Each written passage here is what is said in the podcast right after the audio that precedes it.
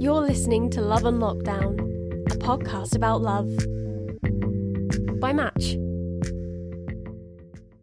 Sex. This episode may offend the sensibilities of certain listeners.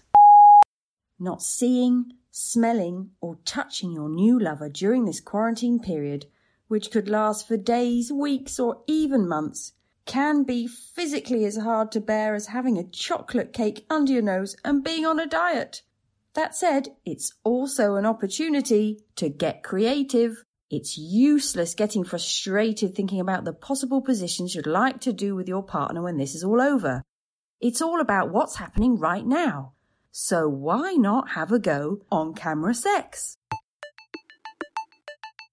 Soft light, aromatic candles, closed curtains, and romantic music.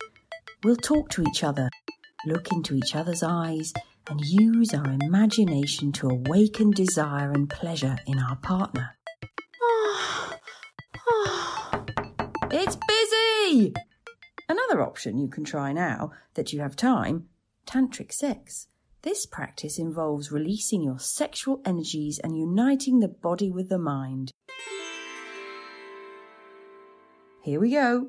Stand in front of a mirror with your hands on your hips, legs wide apart, and slightly bent, and move your pelvis back and forth, back and forth, just like during sex. Concentrate on your breathing. Breathing in, breathing out. Inhale when you lean in. Concentrate on your breathing. When sex is physically impossible, finding creative alternatives can sometimes be more exciting than the act itself. By Match.